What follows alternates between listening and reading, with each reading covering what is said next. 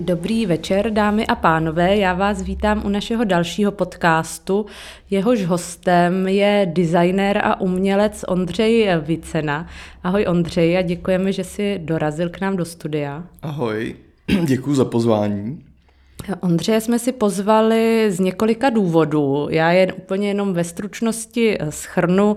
Jeden z nich je, že Ondřej a vlastně nejenom on eh, získal letos na Design Bloku cenu za mimořádný počin eh, díky jeho řekněme, eh, letité zálibě ve starých brýlích. K tomu se určitě vrátíme i během rozhovoru, takže tohle je, myslím, chvíle, kdy, kdy ho vyspovídat, ale jsou to i další jeho aktivity, spolupráce s fabrikami, ale i přesah do toho volného umění, který je, myslím, v jeho případě celkem na české scéně unikátní.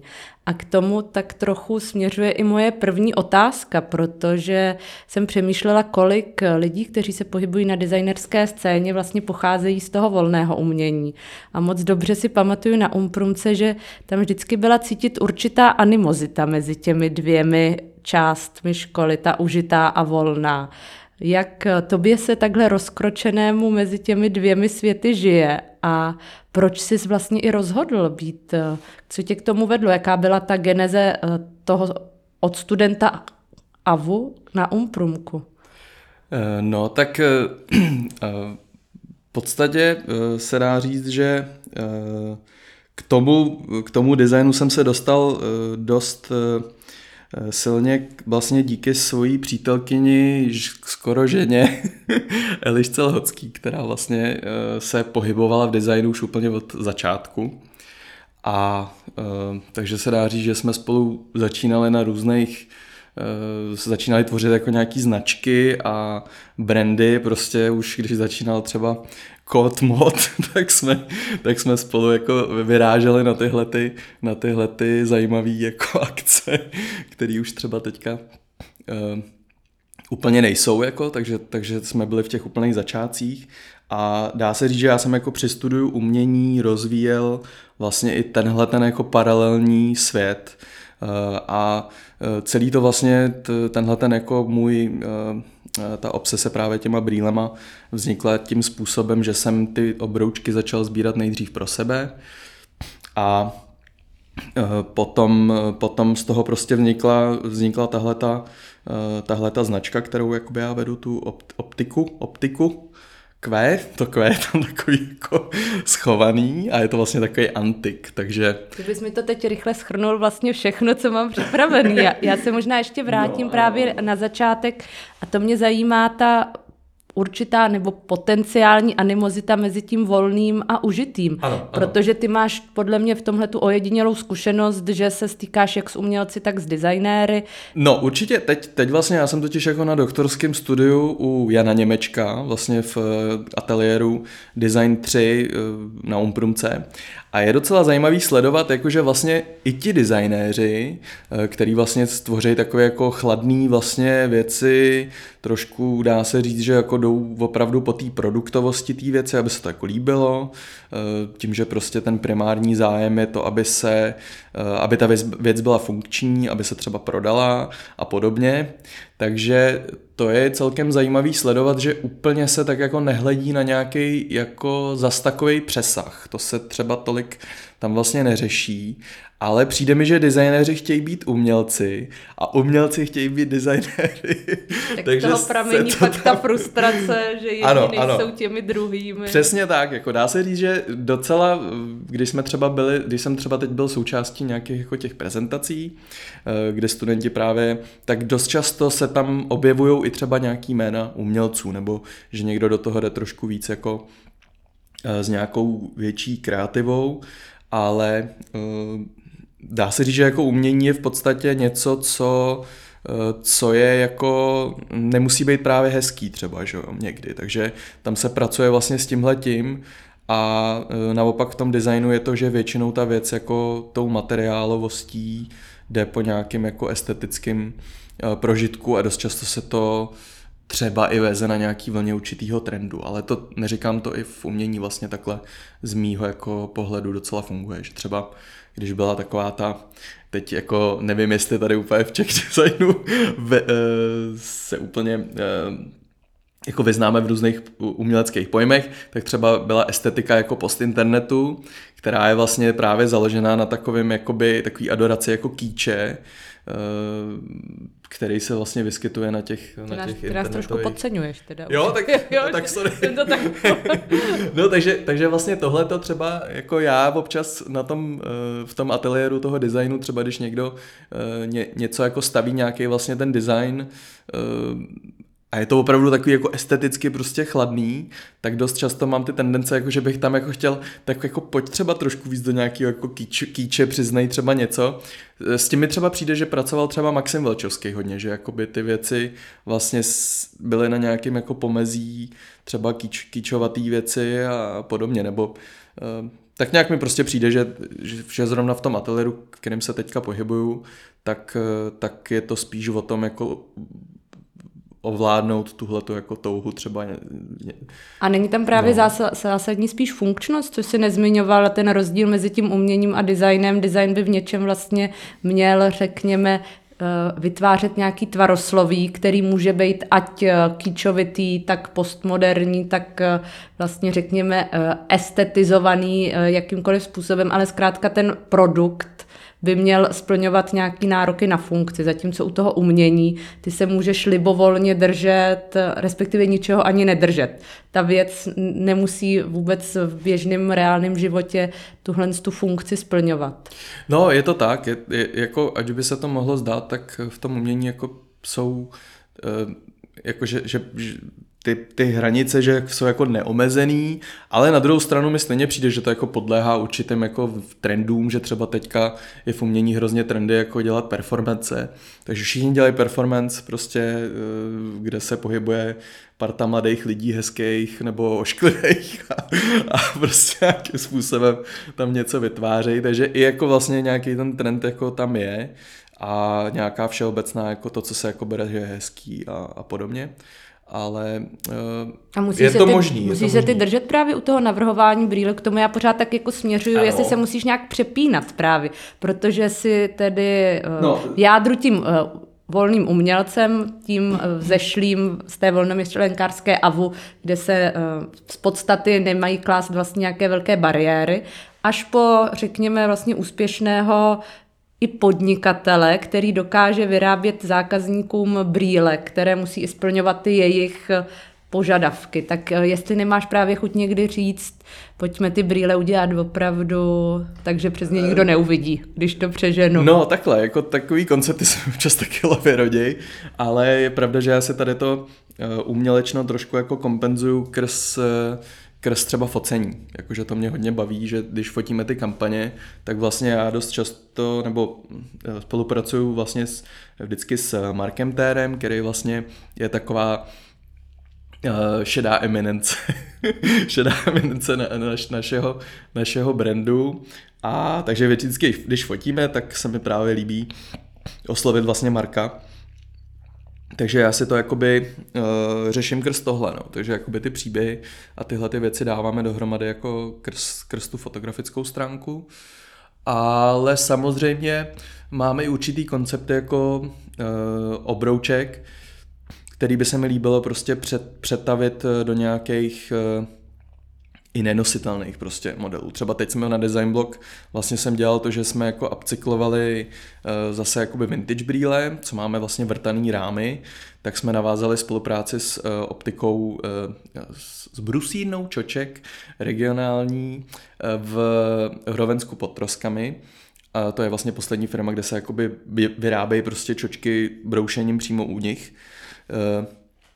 A vlastně jsem jako přehazoval gradienty jako na těch, na těch čočkách, že se ty, byly to jako brýle proti modrému světlu. A e, takže jako vždycky to mělo jako opačný ten gradient, jako nahoře a dole, takže to vypadalo jak takový systém nějaký jako ležatý osmičky.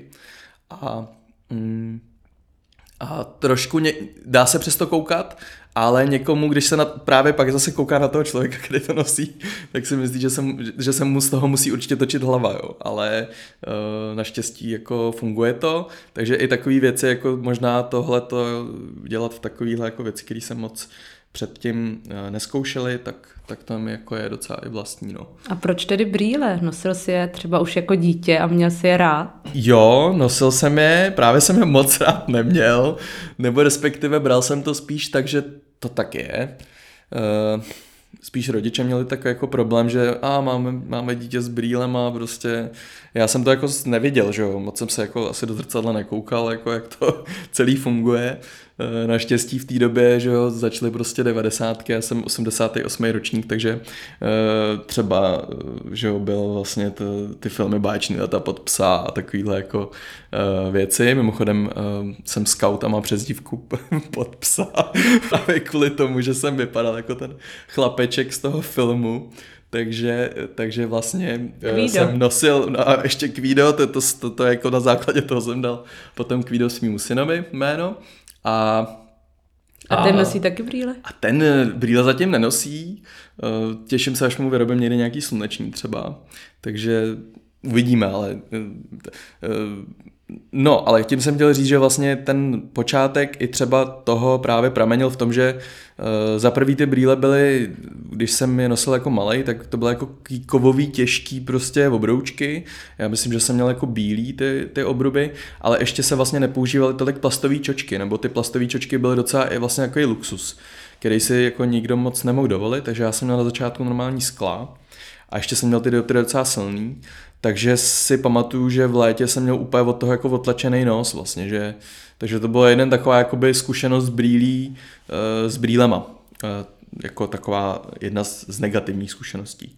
No a postupem doby, že jo, když jsem jako byl na základce a tak různě, tak jsem jako experimentoval i s tím, že jsem třeba se nechával brýle jako zabarvovat, protože v, v, myslím si, že to časopis Bravo, jsem tam prostě našel nějakou jako fotku prostě lunetiků, který měli prostě, každý měl nějak jako zabarvený ty obroučky. Jako ty skla, takže jsem u svého optika si vyžádal to, že jsem si chtěl nechat udělaný jako tónovaný skla. A e, řekl jsem, že bych chtěl jako žlutý ty skla. A on teda, když mi to potom jako po tom týdnu, že jo, co to, co to vyrobil, přines, tak byly úplně ty skla byly totálně žlutý, takže já jsem jako celý třeba celou, cel, celou sedmou, osmou deva, třídu jsem měl prostě jako světek z limonádového Joea prostě. Takže se dá říct, že na počátku tvý kariéry designéra stály lunetici. Jo, no tak to je, takhle bys, jasně, přesně tak, takhle bych to, takhle bych to řekl. A co na to rodiče, když to viděli? Uh, no, jako byli docela asi v pohodě s tím, jo. Ono to bylo jako, ono to vypadalo docela dobře, musím říct, jo. Ne, nebylo to, nebylo to špatný, ale jde o to, že já jsem i začínal v té době trošku jako se připravovat eh, na nějaký zkoušky na střední a třeba mi to jako hodně zkreslovalo barvy, jo. Takže, takže vlastně jsem jako měl docela potíže jako s malováním. Když šlo o něco, o něco jako s barvou, tak ta žlutá furt se tam jakoby do toho nějak promítala, takže, takže to je jako taky. Teď si, teď si hodně chci nechat udělat nějaký jako taky zabarvený skla. Ono je to jako takový, že většina třeba celebrit, který nosí dioptrický brýle, tak si nechávají vždycky udělat jako nějaký jako náznak barevnosti, protože ono to pak vypadá víc jako sluneční brýle, že jo.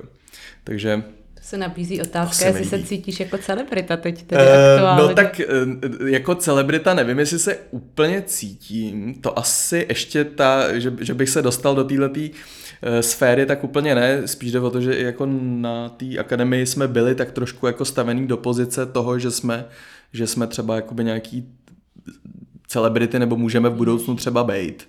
Takže on jakoby tenhle ten, eh, tahle ta věc jako s tím uh, možná může jako souviset, že třeba ale baví mě to jako třeba právě Marek, že jo? Marek, je, tak to je prostě taková jako pražská celebrita a ono ho to jako i baví, eh, baví hodně jako eh, si s tím s tím hrát, takže jako třeba jeho, jeho jako adorace eh, operní zpěvačky Marie Kalas jako to mě jako hodně inspirovalo třeba v nějakých věcech a pak třeba Andy Warhol, jakože taky prostě mě hodně jsme jako spolu to hodně řešili třeba tohleto téma. Takže, takže jako jo, k nějakému světu celebrit mám blízko a oni ty brýle teda s tím docela souvisí, jo, protože vlastně eh, tím, jak jsem se k tomu potom dostal jako v budoucnosti, a jaký byl teda ten moment, protože ty už si ty no. brýle no. třeba integroval do nějakých svých výstav, solo výstav, které vlastně ve volném umění, ve futuře třeba, jestli se nepletu. Tak no, zkoušel Ale to jsem byly s tím ještě vlastně eh, no. klasické jakoby produkty, nebyly to hmm. ještě tvůj uh, Tam jsem vlastně produkt. jako se snažil dávat do těch rámečků, jako, jako, že jsem zkoušel nějak pojednávat ty čočky, že vlastně tam byla nějaká jako vizualita přímo v těch čočkách, zapomenutý obroučky, takže jsem právě vlastně s kurátorem Michalem Novotným udělal jednu výstavu, která byla v eh, Portugalsku, eh, v jedné eh, galerii, kterou vedla naše kamarádka a dokonce ty brýle někdo ukrad. Pak se jim vrátili, protože ten člověk zjistil, že se přesně nedá dívat, jo, takže to mě taky docela pobavilo. a no, takže zkoušel jsem s tím nějak jako něco dělat, no. A v té době pro tebe ty brýle ale byly synonymem, řekněme teda, když teď budu úplně spekulovat eh, třeba právě nějaký vazby i na tu historii, něco, co i tobě pro, pro tebe třeba vlastně blízký. No, já, já mám jako zálibu v historii docela dost, já hodně jako sleduju, prostě minulost mě hodně baví a i vlastně v té umělecké tvorbě často pracuji s minulostí místa. Takže eh, to, to je mi hodně vlastní a i díky tomu jsem pak začal jako i v těch brýlích právě pátrat po té minulosti, protože mi vždycky přijde jako zajímavý uh, sledovat, jakoby jak se ten design, jak se ty věci vlastně vyvíjely v průběhu času. Já jsem teda jako eh, maturoval z dějepisu, takže, takže uh, to vlastně i pro mě bylo taky klíčový nebo že mě vždycky baví ty epochy, jak, jako to vizuálně jako v různý období se nosily jiné věci a podobně. Takže, takže tak, takovýhle jako uh, věci mě inspirují, takže se vlastně snažím i v té své tvorbě pátrat po nějaký paměti místa, anebo třeba právě jako po vývoji třeba brýlí. A, ono to asi někdy není úplně veselý jenom pátrání, protože eh, všichni víme, kam eh, ten začátek eh, toho, té slavné československé výroby a průmyslu eh, v 50. letech potom upadl. A podobně se to týká vlastně i okolin Jirsko, která už vyráběla brýle v 19. století na konci a vy s ní spolupracujete.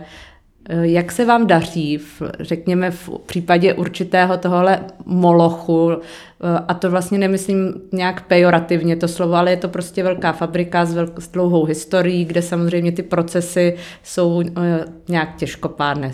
Nebo minimálně to často bývá, i proto ty firmy nedokáží úplně v tuhle chvíli reagovat na ty potřeby trhu a nejsou moc konkurenceschopné. Jak se vám vlastně daří spolupracovat s nějakou takovou značkou, a máte i nějaké třeba ambice právě pomoct jim i na tom trhu se eh, zatraktivnit? Tak určitě, jako ta uh, moje myšlenka vlastně, když já jsem se v podstatě začal zajímat o okulu, nebo zjistil jsem, že prostě v Československu se vyráběly zajímavý modely brýlí, uh, tak, tak vlastně primární idea byla ta, že jsem chtěl vlastně té značce nějak pomoct. Nebo eh, i jsem vlastně, eh, pamatuju si z minulosti, že mě hodně jako zaujal koncept eh, Botas 66, i jsem se vlastně bavil vlastně s Janem Klosem docela o, o těch věcech, nebo jsme to řešili, jak, jak taková věc jako funguje. Zároveň oni dělali i výstavu vlastně v Retro muzeu Cheb, čili já jsem i teďka vlastně na podobný, podobným konceptem vlastně spolupracuju právě s Marcelem Fischerem, který je kurátor Retro muzea a připravuju teď vlastně na leden, na leden jako výstavu uh, Brille Oculiare Design Brýlí v Československu. Mm, takže jo, uh, chtěl jsem, chci, aby se vlastně ta spolupráce dál rozvíjela vlastně s tou okolou, aby jsme, aby jsme jakoby víc poukázali na tu tradici, protože já jsem byl docela překvapen, že vlastně když jsem do okuly dorazil, eh, tak jsem zjistil, že vlastně oni vůbec jako ne eh, tu tradici nebo to, co se vlastně tam eh, vytvářelo, tak to vůbec jako nereflektujou. Nebo dá se říct, že ono to, oni mají furt jako ve svém portfoliu brýle, které se vyráběly třeba i eh, v osmdesátkách, eh, v sedmdesátkách, ale vlastně to je celý, ale nedok, ne, ne, nebyla tam jako ta tendence toho podpořit vlastně tu minulost toho socialistického podniku třeba. Čili, čili vlastně to dopadlo tak, že se dá říct, že když jsme, když jsem jako pátral v okole po nějakých jako archivních materiálech, tak jsem zjistil, že oni vlastně nemají vůbec nic, se dá říct. Jo. A všechno, všechno se to potom jsem vlastně nalezl v Nýrském muzeu, eh, kde byla vlastně parta nadšenců, který jako zachránili nějaký určitý jako archiv, který mu ta firma nedávala tak úplně, úplně naději. Ono se dá říct, že dneska jako ta Okula už to není to, co to bývalo, protože eh, vlastně eh, je tam divize, která se soustředí primárně na jako plastikářský průmysl, čili eh, dělají vlastně jakoby komponenty do aut a tak. A to je ten hlavní tahoun toho jako podniku. A potom je tam jako tam odštěpná verze jakoby těch brýlí, čili ta je mm, úplně jako malinkatá už, jo? Že, se, že se nedá říct, že by to byl nějaký jako velký, velký moloch z hlediska toho brýlařství. Nicméně ta tradice toho na brýlového návrhářství je jako opravdu veliká a e, je prostě škoda to nějak netěžit. No, Ale když si představím tu konkrétní situaci, přijede tam Ondřej z Prahy a řekne, hele, tady vy prostě měli byste to postavit na těch osmdesátkách, ty byly boží, tak asi neřekli hned, jo, to je skvělý nápad, e, no, jdeme, jdeme na to. Tak... No, určitě to takhle nebylo, přesně tak. Jako bylo, to, bylo to jedno krásného letního dne. Ona vlastně ta celá spolupráce s Okulou e, začala tak, že já jsem e, vlastně telefonoval do Okuly, někdy prostě během eh, polovičky svého studia na AVU, což bylo 6 let, tak, tak jsem zavolal, jestli bych se mohl přijet podívat do archivu. Tam jsem se dozvěděl, že jako žádný archiv neexistuje a tím ta spolupráce, tím jako, eh, já jsem psal jako několikrát zase prostě e-maily, zajímá mě prostě historie jako podniku a chtěl bych o tom vědět víc a podobně. No, e, nicméně to jako, než jsem tam dorazil do té okuly, tak uběhlo pár jako let nebo dá se říct třeba rok, dva roky. No, ale e, pak jsem jakoby jednou zavolal a opravdu jsem si domluvil tu schůzku a, a ještě jakoby ten na druhé straně telefonu byl, byla, e, nad, bylo nad, nadšení, protože vlastně bylo zajímavé, že se někdo zajímá o to, o to brýlařství. A e, vzešlo z toho to, že vlastně jim tam jakoby končil ten podnikový designér a tím, že se tady jakoby ten obor nevyučuje a nikdo to jako neřeší, jako jak by ty brýle se měly stavět a podobně, tak vlastně z toho vznikla, vzešla ta spolupráce. No. Čili já vlastně už jsem měl jakoby taky docela v hlavě jako vymyšleno, co bych rád jako realizoval, jo? že vlastně jsem, eh, jako už se mi nějak, nevím, jak, jak se to stalo, jestli právě třeba nějaká jako podvědomá podvědomá prostě věc. Takže jsem jako chtěl uh, vytvořit ty celuloidové brýle, co oni jako dělali v těch šedesátkách. Udělat jakoby znova, protože vlastně pro mě byl problém tyhle ty obroučky třeba jako najít, nebo jsem se je nemohl úplně dovolit a tak nějak jsem jako úplně přesně věděl, co, jako tam, co bych jako rád třeba udělal. No. A oni ti ten prostor dali? A oni mi ten prostor dali a vlastně čekali, co se z toho jakoby vyvine.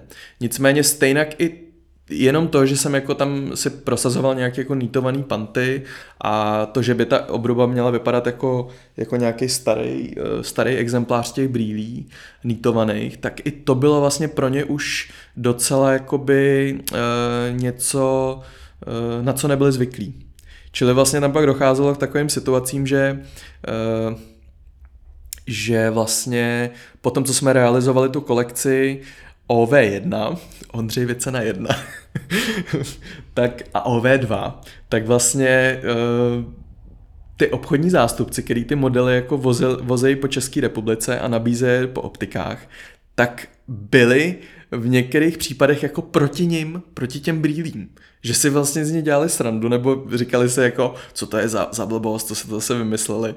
A vlastně jako ani ne, ne, nebyli zvyklí jako tu prezentaci, ačkoliv jsme třeba říkali, je to historický model 60. let a podobně, už to tady jakoby na design bloku proběhlo a podobně. Takže, takže to byla taková jako zajímavá situace, která se teďka s odstupem let docela vyvinula, jako, eh, že už eh, o to ty optici mají i zájem, zvykli si na to třeba a, a takže tak, no. Ale i přesto možná uh, jste se i právě proto kvůli určitým těm bariérám rozhodli, že si založíte vlastní studio, abyste neměli ty limity No, dá se říct, že vlastně eh, konstantně jsme začali si budovat přesně tu dílnu, nebo teď jsme jakoby opravdu, se dá říct, že na, na příští design blog se chystáme představit jako nějakou svoji vlastní e, i kolekci obrouček, vyrobenou přímo jakoby u nás. A docela nám je vlastně i taková ta sériová Eh, produkce. Takže já jsem jako hodně velký fanoušek uh, různých jako brýlařských strojků a uh, udělátorů, který vlastně v té okole třeba byly přítomný v, to, v tom vlastně v té vzorkařské dílně, kde právě se vytvářely ty prototypy brýlových obrub. A je to teď nějak propojené, teda optika a okola? Máte třeba vy k dispozici, když chcete Eh, nadizajnovat nějaký nový uh, produkt, můžete právě použít ty jejich strojky, což je asi velký benefit stále těchhle z těch no, velkých dá se říct, že jakoby s tou historií souvisí i to, že Okula vyházela tyhle ty jakoby strojky a podobně, takže ta jakoby brýlařská, teď už to celý funguje jako přes počítač, jo? že to není už, není to tak, že by se vytvářely prostě nějaký prototypy přímo tam a ono by to bylo i složitý pro nás, že jo. Ono vlastně v minulosti to bylo i tak, že ty modely těch brýlí se uh, navrhovaly v Praze, jo? že vlastně ta, do toho Nýrska, nebo takhle, chci říct, jakoby, že že to docela souviselo s Prahou, souviselo to vlastně s tím, kde se jakoby ta móda utvářela. Takže třeba ten pan designer Trubač vlastně hodně jako spolupracoval s modníma návrhářema třeba, co byli právě tady a dokonce tady v, v Praze byla i dílna na uh, individuál, výrobu individuální brýlových obrub což byly vlastně obroučky jakoby na míru a spadalo to pod op, uh, uh, národní podnik oční optika. A spíš mě zajímalo, jestli vlastně i malé studio, které má přesně personální limity, ale zkrátka i prostorové, se může dostat k téhle z té velkosériové výrobě, jak ty o ní mluvíš. No. Jestli máte uh, ambici, víš, prodávat v tisících, tak jestli k tomu opravdu vy nic víc nepotřebujete a to se no. teď ptám trošku jako like, jestli můžeš prostě teda stříhat uh, tisícovku brailí jako za týden a potřeba bys tomu tu fabriku, anebo vlastně fakt to můžete to dělat úplně sami. No, tak uh, dá se říct, že jako tisí, tisícovky brýlí to asi úplně uh, se k tomuhle tomu jako neblížíme. Eh, zatím, zatím myslím, že budeme třeba schopní jakoby zvládnout nějaký stovky, když bychom jako se hodně snažili. Ročně nebo? A, no, jako, jako jo. Eh, zatím tu technologii nemáme teda úplně odzkoušenou. My vlastně pracujeme na eh, pantografických frézách, což jsou jako kopírovací frézy, který, který dokážou jakoby potom sekat ty, ty obroučky jako v těch kopích Jo, takže by, bychom to nedělali jako na CNC strojích, ale eh, dá se říct, že jako líbilo by se nám, kdyby jsme prostě byli schopní toho nabídnout trošku, trošku víc a dělat to prostě přímo u nás, aby jsme prostě nebyli přesně limitovaný tím, že uh, budeme jako žádat toho výrobce, jestli do toho prostě zainvestuje nebo ne. No, a nebo, a nebo třeba budeme někdy v budoucnu taky jako investovat do nějakých kolekcí, které už se třeba povedly a tak podobně, no, ale no, s tím souvisí jedna otázka, kterou tady mám až eh, později, ale právě mhm. to mě pořád přivádí k tomu, jak teda tři kluci z AVU chápou i ten business model, protože ty o tom mluvíš eh, velmi pragmaticky, nejsou v tom nějaký velký stopy naivity nebo zase úplně nějaký právě to uměleckého přemýšlení o tom business plánu, tak jak vám funguje i tenhle projekt, který je právě třeba zrovna na té umprumce strašně důležitý, protože ty jako designer musíš od začátku přemýšlet eh, nad věcmi, jako je cenotvorba, eh, potenciální zákazník, eh, obalový materiály, všechno tohle do té fáze vývoje zahrnout. No, dá se říct, že třeba jakoby, co se týče výroby brýlí, přímo u nás, tak právě nemáme ještě tyhle ty jako absolutní zkušenosti, protože, protože prostě eh, ty brýle jsou specifický tím, eh, já předem říkám, že ještě jsme jako úplně brýle jako nevyrobili, jo. My jsme je jako navrhli, ale že bychom prostě si zažili přesně to, ten produkt jako od začátku do konce jako vytvořit, tak to nás teprve teďka čeká, protože bylo hrozně těžké jako sehnat všechny ty komponenty tohohle toho prostě uh, tý, tý, tohohle oboru. Jo. Opravdu na každý uh, detail u brýlí člověk potřebuje nějaký prostě strojek, nějaký mechanismus, který vlastně tu brýli jakoby uh, sformuje.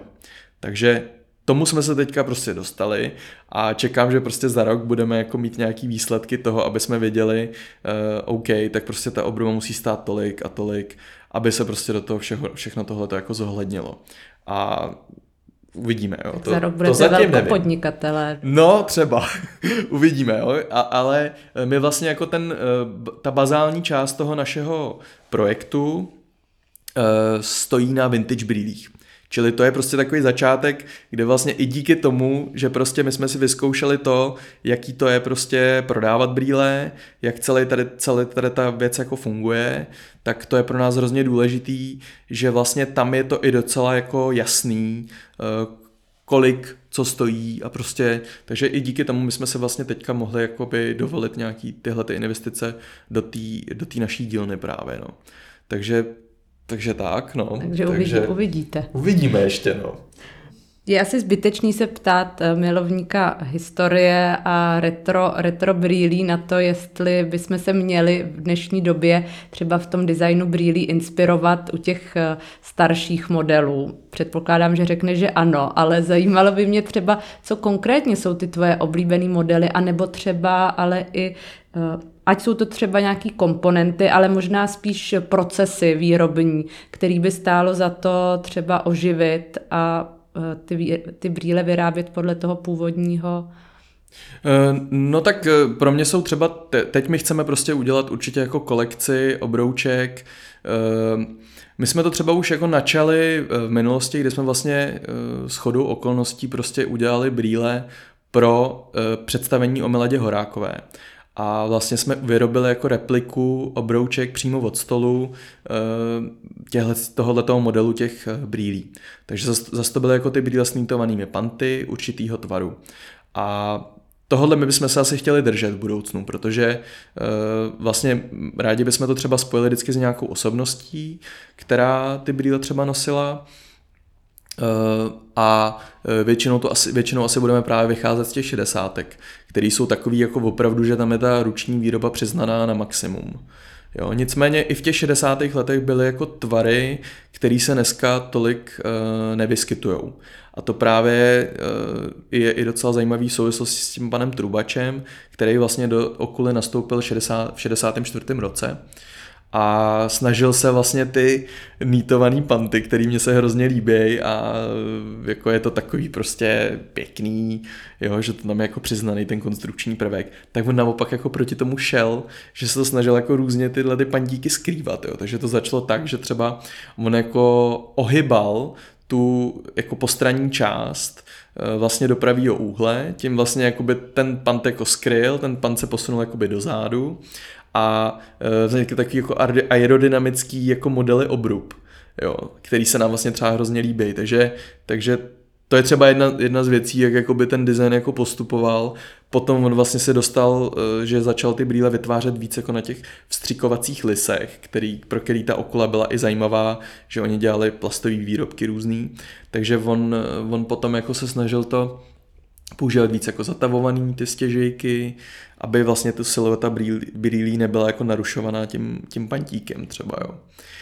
Tak, a naopak máš třeba pocit nebo obavu, že by moderní technologie, napadají mě třeba 3D tiskárny, který by v tomhle tom oboru zjevně a možná už kdy docela eh, hrajou výraznou roli, by mohly tohle řemeslo už úplně do budoucna na dobro pohřbít? No, já si myslím, že to tak nebude, jakože vlastně eh, spíš to je i o tom, že, že lidem se prostě líbí jako věci, které byly, které jsou vyráběné tradičně.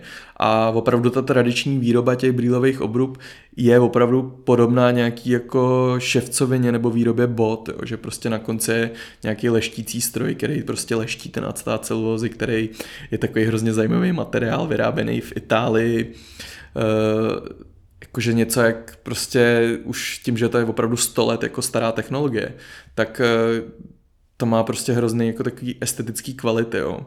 Prostě taková opá jako romantika toho celého procesu. Je tam, jako to bych prostě hrozně rád v budoucnu, až třeba, nevím, za čtyři roky prostě eh, se uvidíme, tak bych se rád prostě viděl nějaký dílně, kde jako je přiznaný celý ten proces a na konci prostě vznikají ty obroučky tou prostě hezkou technologií, třeba nějaký trošku jiný brýle, který už eh, dneska uh, možná vyjdou prostě malinko jako z módy, určitý tvary. Um, jo, že teďka jsou, prostě byly jednu dobu hrozně in jako kulatý černý brýle, uh, třeba masivnější trošku, ale prostě těch jako té tvarové škály prostě existuje celá spousta, jo, že jako Ale zároveň samozřejmě něco jako 3D tiskárna může tlačit tu cenu níž. Teď jsme zrovna svědky tak, eh, toho, no, to že možný, nejenom v Evropě, ale i jinde ve světě se, uh, zdražuje se, prostě inflace roste, tady rozevírají se i ty nůžky velice mezi tím, kdo si to může dovolit a brýle jsou uh, zkrátka uh, vlastně pomocník. Nemá to být jenom čistě estetická záležitost, spousta lidí je potřebuje, protože jinak nemůže výst kvalitní život. Tak eh, neměl by tam hrát i třeba tenhle ten aspekt eh, té eh, dostup, dostupnosti a té lepší ceny do budoucna v tom designu větší roli? No, Protože vy tak... takhle vlastně vytváříte, dá se říct, produkt pro určitou elitu, pro někoho, kdo si může dovolit tuhle hezkou prostě story o tom, jak to má řemeslný průběh, jak to tady si prostě hezky vytvářím. Ale zkrátka většina, většina na to nemá a možná do budoucna bude ta většina uh, ještě větší. No, je to asi pravda. Je možný, že třeba ten 3D tisk, určitě třeba 3D tisk jako bude zajímavý v tom, že eh, člověk na tom bude moct vyrobit třeba brýle jako úplně na míru, jo? že taková jako, že budeme třeba disponovat, to jsem teďka se snažil na svý doktorský zkoušce nějak rozvíjet, bohužel jsem doktorskou zkoušku ne, neudělal, ale teď mám jako, můžu vám tady říct jako uh, vlastně rozvoj 3D tolik času, to mě mrzí, možná to bude poprvé, co uděláme teda díl číslo dva.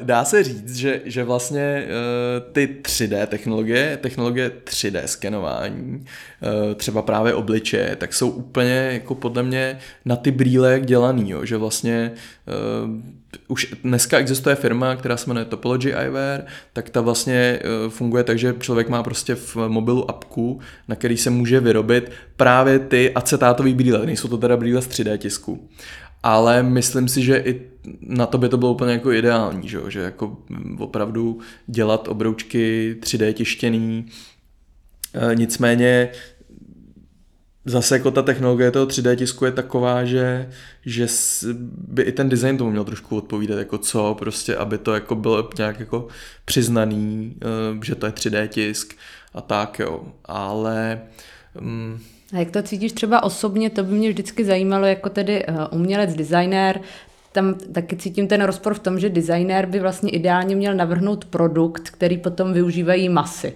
To je vlastně ten uh, ideální design, kde se propojí ta dokonalá estetika potom i s tou funkčností, ať je to prostě sklo, keramika, ale uh, jde, jde něco i takové obrýlý, máš takovou podobnou právě ambici, že by to nosili davy, skoro si troufnu říct, že spíš uh, ne. No No teď s tou okulou jako je to docela, že to ty davy jako nosej v podstatě se dá říct, jo, že ta série jakoby může být větší.